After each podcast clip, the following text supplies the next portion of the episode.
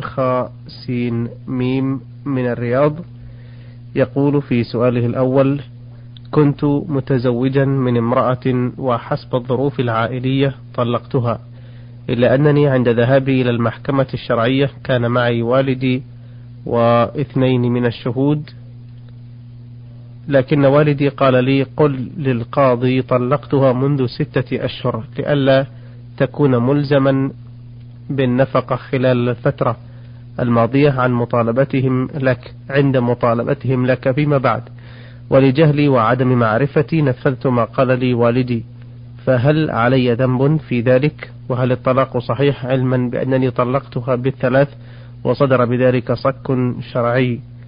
أفيدونا جزاكم الله خيرا، فأنا لست مرتاحا نفسيا مما نصحني به والدي وعملت به.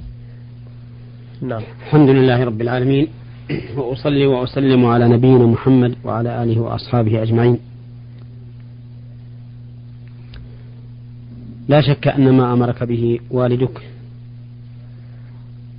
محرم، لأنه تضمن الكذب وإسقاط حق المرأة في الإنفاق عليها مدة العدة، وعليه أن يتوب إلى الله ويرجع إليه، لعل الله أن يتوب عليه. أما بالنسبة لحق الزوجة فإن عليك أن تؤدي إليها نفقتها في العدة منذ كتبت طلاقها. وأما طلاقك إياها وإقرارك بأنك طلقتها منذ 6 أشهر، فإن كنت قد نويت وقوعه في الحال فإن الطلاق يقع ويلغو قولك قبل 6 أشهر، وإن لم تنوي وقوعه في الحال فلا بد من مراجعة القاضي حتى يحكم لك بمقتضى قولك بما يراه في هذه المسألة. وإني أنصح والدك وكل من يستمع إلى هذا البرنامج بأن يتقوا الله عز وجل، وأن يعلموا أن كل كسب يكسبونه أو كل غرامة تندفع عنهم بسبب الكذب فإنه لا خير لهم في ذلك، وأن يعلموا أن الدنيا دار ممر ومتاعها قليل، ولكن الأعمال الصالحة أغلى وأنفس، فإن تسبيحة أو تكبيرة أو تحميدة خير من الدنيا وما فيها. وهذه الحقوق التي تنتهك بسبب الكذب سوف يأخذها أصحابها يوم القيامة من أعمالهم الصالحة. السؤال الثاني يقول: لدي بنت من المرأة المطلقة، وكنت أعطيهم نفقتها منذ بداية طفولتها لفترة من الزمن، إلا أنهم أنكروا ما قد أعطيتهم من مصروف لابنتي، وتوقفت من إعطائهم أي شيء خوفا من نكراني فيما بعد عند مطالبتي لابنتي أو عند مطالبتي بابنتي، والآن بلغت البنت 7 سنوات، فهل لي الحق في أخذها؟ وكيف يمكن لي إعطاؤهم مصروف السنوات الماضية؟ وكيف يقدر هذا المصروف منذ طفولتها إلى أن بلغت 7 سنوات؟ جواب هذه المسألة يكون عند المحكمة. نعم. فإن تراضيت معهم على شيء وتصالحت على شيء فأنتم على ما تصالحتم عليه ما دام في نطاق الحدود الشرعية، وإن لم يكن اتفاق وصلح فلن يزيل هذه المشكلة ولن يفض النزاع إلا الحاكم الشرعي. نعم. له سؤال أخير يقول: شاب بلغ من العمر 31 سنة، وخلال هذه الفترة من الزمن وبعد سن الرشد ترك الصوم والصلاة لمدة 2 فقط من هذا العمر، فهل لهذا كفارة؟ علما بأنه الآن يؤدي الصلوات 5 ويصوم رمضان، إلا أنه متألم وخائف من الله حسرة على ما فاته في تلك 2 لركنين من أركان الإسلام. نعم. هذه المسألة اختلف فيها أهل العلم في من ترك العبادات المؤقتة حتى خرج وقتها بدون عذر، فمنهم من قال إنه يجب عليه القضاء، ومنهم من قال إنه لا يجب عليه القضاء. مثال ذلك رجل ترك الصلاة عمدا حتى خرج وقتها بدون عذر، لا، أو لم يصم رمضان عمدا حتى خرج وقته بدون عذر، فمن أهل العلم من يقول إنه يجب عليه القضاء، لأن الله تعالى أوجب على الصائم على المسافر والمريض في رمضان أوجب عليهم القضاء، فإذا أوجب الله القضاء على المعذور فغيره من باب أولى.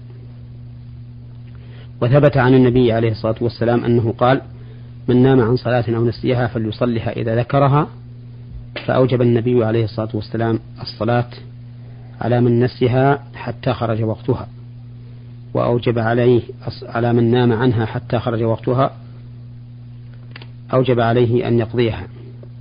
قالوا: فإذا وجب القضاء على المعذور فغير المعذور من باب أولى. والقول الثاني في المسألة أنه لا يجب القضاء على من ترك عبادة مؤقتة حتى خرج وقتها بدون عذر، وذلك لأن العبادة المؤقتة عبادة موصوفة بأن تقع في ذلك الزمن المعين، فإذا أخرجت عنه بتقديم أو تأخير فإنها لا تقبل. فكما أن الرجل لو صلى قبل الوقت لم تقبل منه على أنها فريضة، ولو صام قبل شهر رمضان لم يقبل منه على أنه فريضة، فكذلك إذا أخر الصلاة عن وقتها بدون عذر فإنها لا تقبل منه، وكذلك لو أخر صيام رمضان بدون عذر فإنه لا يقبل منه.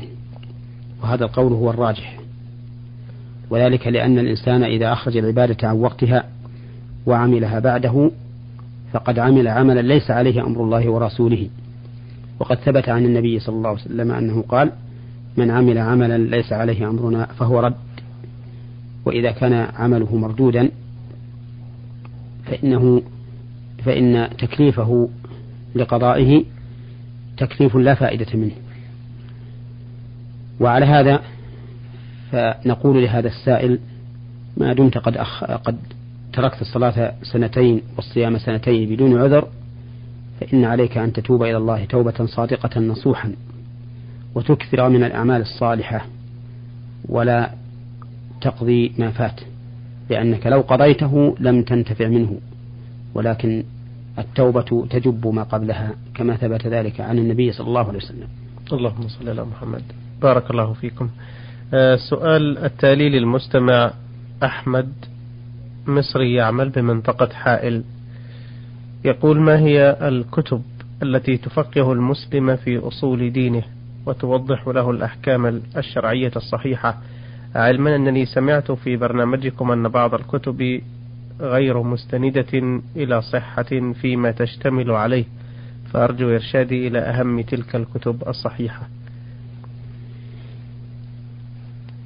أهم الكتب كتاب الله عز وجل، نعم، تقرأه وتتعلم معناه، إما من خلال التفاسير الموثوقة، وإما على أحد من أهل العلم، ثم تتذكر بما في القرآن من مواعظ وأحكام، كقول الله تعالى: كتاب أنزلناه إليك مبارك ليدبروا آياته وليتذكر أولو الألباب. وبعد ذلك سنة الرسول عليه الصلاة والسلام. ومن الكتب المؤلفة فيها كتاب منتقى الأخبار، وكتاب بلوغ المرام، تدرسهما وتراجع شروحهما وتسأل عما أشكل عليك فيهما أهل العلم الموثوقين بعلمهم ودينهم. ثم ما تيسر لك من كتب الفقه على حسب توجيه من يكون عندك من أهل العلم في بلدك. وإذا حصل للإنسان نية صحيحة في طلب العلم فإن الله تعالى ييسر له طريقه، وفي الحديث الصحيح عن النبي عليه الصلاة والسلام: من سلك طريقا يلتمس فيه علما سهل الله له به طريقا إلى الجنة. سؤاله الثاني يقول: أنا شاب في 26 من عمري متزوج، ولكن منذ زواجي هذا وأنا أعيش حياة غير سعيدة، لأنني تزوجت هذه الزوجة لأجل أخي الأصغر والذي كان يريد الزواج من أختها الصغرى، والتي تمسك والدها بأن لا يزوجه إياها إلا إذا تزوجت الكبرى، ولما أحسست بأن أخي سوف يضيع مستقبله بسبب هذه الفتاة تزوجت الكبرى وأنا أكرهها، والآن أريد طلاقها، فهل في ذلك إثم علي لأني أعرف أن أبغض الحلال عند الله الطلاق، علما أنني أمضيت معها 7 سنوات هي أسوأ سنوات عمري، وبسببها تركت بلدي لأعمل هنا بالمملكة، ولمدة 4 سنوات على التوالي لم أعد إليها، وقد أنجبت منها طفلة، فهل يجوز لي ذلك؟ وهل علي إثم في هجرها تلك المدة الطويلة؟ ما دمت يمكنك أن تصبر عليها فالصبر خير، لقوله تعالى: فإن كرهتموهن فعسى أن تكرهوا شيئا ويجعل الله فيه خيرا كثيرا، لا سيما وأنها قد أنجبت منك ابنة، فإنك لو فارقتها لكان في ذلك خطر على هذه البنت أن تضيع بينك وبين أمها أو بينك وبين أمها وزوجها الذي يتزوجها بعدك. نعم. وعلى هذا فالأولى لك الصبر. أما غيابك عنها لمدة 4 سنوات متوالية فإن الحق لها ما دامت لم تطالبك بذلك، وأنت واثق أو أنت مطمئن عليها في بلدها، فإنه لا حرج عليك أن تبقى هذه المدة. وأما إذا كنت تخشى عليها في بلدها أو كانت تطالبك بالحضور فلا بد من الحضور، إلا إذا كان بقاؤك هنا أمرا ضروريا لطلب المعيشة فإنك معذور في ذلك، ولك أن تخيرها بعد هذا فتقول: إن شئت أن تصبري على هذا وإن شئت وسعت لك. نعم. هذه العادة التي قد يتخذها بعض أولياء أمور الفتيات من عدم تزويج الكبرى وإن طلبت قبل الصغرى وإن طلبت قبل الكبرى، هذه ليس فيها شيء. نعم. أما هذه العادة التي ذكرت فإنها عادة سيئة، ولا يحل لأحد أن يمنع امرأة خطبت منه والخاطب كفء وهي قد رضيت من أجل أن أختها الكبرى لم تتزوج، فإن هذا عدوان على حق المخطوبة. وما ذنبها أن تمنع حتى تتزوج الكبيرة، وربما أن الله سبحانه وتعالى لا ييسر الكبيرة زوجا. ليس خطبة المرأة الكبيرة أمرا محتما، بل هو أمر محتمل، وتضيع مستقبل البنت الصغيرة من أجل الكبيرة هذه جناية وخطأ، ولا يجوز مع موافقتها ورضاها بالخاطب وكونه كفءا لها. أحسن الله إليكم. هذه الرسالة للمستمع أبو سالم من العراق ضمنها سؤالين. السؤال الأول يقول: بعض الناس عندنا يذبحون الذبائح لغير الله، للإمام علي رضي الله عنه مثلا أو للشيخ عبد القادر، وأحيانا يكلفني بعضهم أن أذبح له بتلك النية، ولكني في داخل نفسي أقول هي لله تعالى، لعلمي أن ذلك لا يجوز، فهل في هذا شيء؟ وهل يلحقني شيء من الإثم؟ وهل يجوز الأكل من لحوم تلك الذبائح؟ الذبح لغير الله شرك. لأن ذبح عبادة كما أمر الله به في قوله: فصل لربك وانحر، وقوله: قل إن صلاتي ونسكي ومحياي ومماتي لله رب العالمين لا شريك له.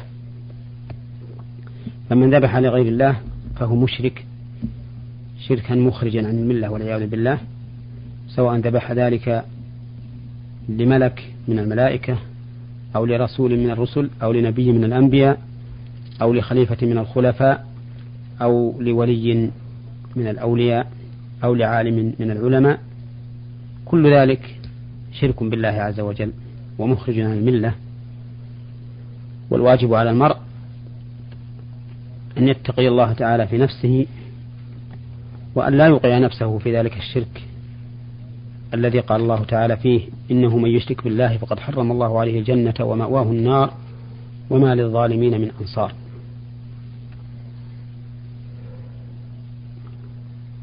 ولا يحل لك أنت أن تذبح له هذه الذبيحة وأنت تعلم أنه ينوي بذلك ذبحها لغير الله عز وجل، فإن فعلت فقد شاركته في الإثم، حتى لو نويتها لله فإن ذلك لا ينفع، لأن الاعتبار بنية صاحبها الذي وكلك. نعم. فلا تفعل هذا. وأما الأكل من لحوم هذه الميتة من لحوم هذه الذبيحة فإنه محرم،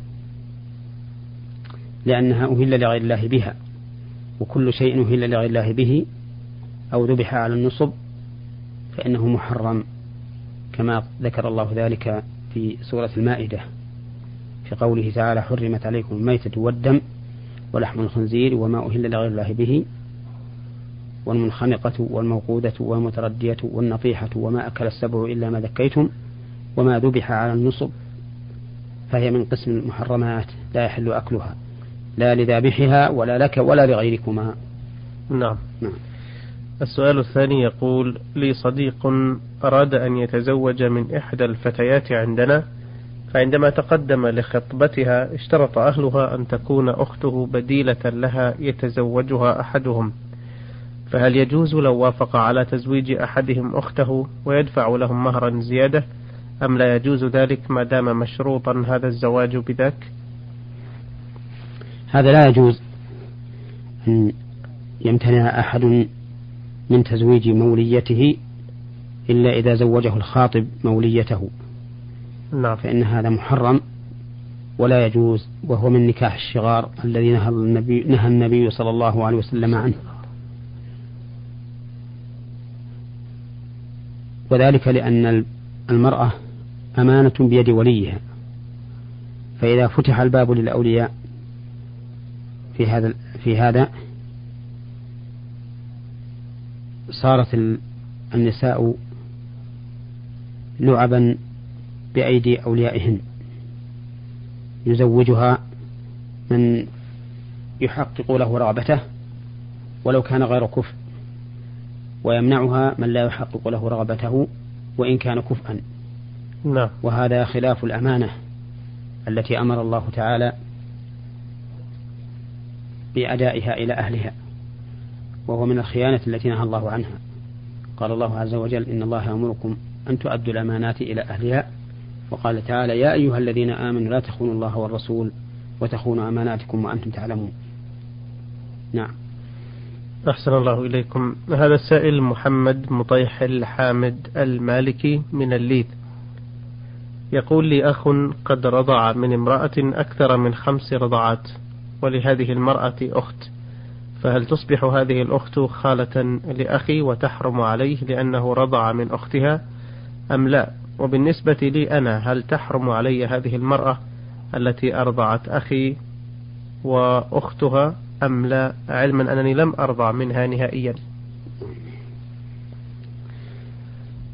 أخوك الذي رضع من هذه المرأة 5 رضعات فأكثر قبل الفطام والحولين. لا. يكون ابنا لها، وعلى هذا فتكون أختها خالة له، لا يحل له أن يتزوج بها، لقول النبي صلى الله عليه وسلم: يحرم من الرضاع ما يحرم من النسب، فكما أن أخت أمك من النسب لا تحل لك وهي خالتك، فكذلك أخت أمك من الرضاع لا تحل لك وهي خالتك. وأما بالنسبة لك أنت فإن الرضاع لا ينتشر حكمه إليك، لأن الرضاع لا ينتشر من قبل المرتضع إلا للمرتضع ومن تفرع منه من الذرية، وأما إخوته وآباؤه وأمهاته فإنه لا ينتشر إليهم التحريم. وعلى هذا فيجوز لك أن تتزوج المرأة التي أرضعت أخاك، وأن تتزوج أختها أيضا، وأن تتزوج بنتها التي هي أخت أخيك. والمهم أن القاعدة في هذا الباب أن الرضاع لا ينتشر بالنسبة للمرتضع إلا له ولمن تفرع منه من الذرية من ذكور وإناث وأولادهم وإن نزلوا، أما آباؤه وأمهاته وإخوته وأخواته وأعمامه وعماته وخالاته وأخواله فلا ينتشر إليهم التحريم. وإنما لم ينتشر إليهم التحريم لأن النبي صلى الله عليه وسلم قال: يحرم من الرضاع ما يحرم من النسب. وأنت بالنسبة إلى هذه المرأة التي أرضعت أخاك لا علاقة لك بها، فهي ليست أمك وليست خالتك وليست أختك ولا عمتك، فإذا لا علاقة بينك وبينها. وكذلك بقية أقارب المرتضع غير من تفرع منه من الذرية. أما من تفرع منه من الذرية فإن الرضاع ينتشر إليهم، لأن المرأة التي أرضعت والدهم هي جدتهم وأخواتها خالات للمرتضع، وخالة الرجل خالة لمن تفرع منه، كما أن عمة الرجل عمة لمن تفرع منه، والله أعلم. نعم، يعني حتى أولاد هذه المرأة التي أرضعت هذا الرجل وأولاده أيضا لا يجوز أن يتزوجوا من بعض. نعم، أولاد هذه المرأة يكونون إخوة للرضيع، وبالتالي ويكون هذا الرضيع نعم عما لأولاد الذكور وخالا لأولاد الإناث. نعم، بارك الله فيكم. السؤال التالي من الأخت مليحة صالح عبد من العراق بغداد حي الفردوس، تقول: أنني أعمل في دائرة وهذه يكثر فيها النصارى جدا، ونحن نتعامل معهم ونودهم أحيانا أكثر من المسلمين، وأنا سمعت وقرأت أن هذا لا يجوز، على الرغم من أنني أصوم وأصلي وأرتدي الحجاب الشرعي وأخاف الله، وأحيانا أجادلهم إلى درجة الخصومة ولكن دون جدوى، وأحيانا أو كثيرا ما يكذبون ما أقول، ولكن بعد يوم أعود وأتكلم معهم طمعا في إسلامهم لأنهم يودونني كثيرا، وأنا أظل في حيرة من هذه الصداقة،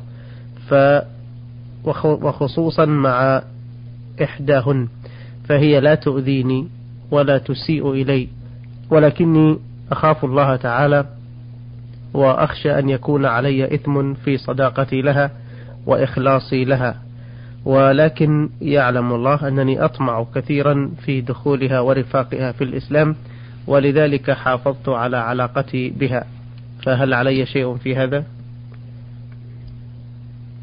نعم، لا شك أن المسلم يجب عليه أن يبغض أعداء الله وأن يتبرأ منهم، لأن هذه هي طريقة الرسل وأتباعهم.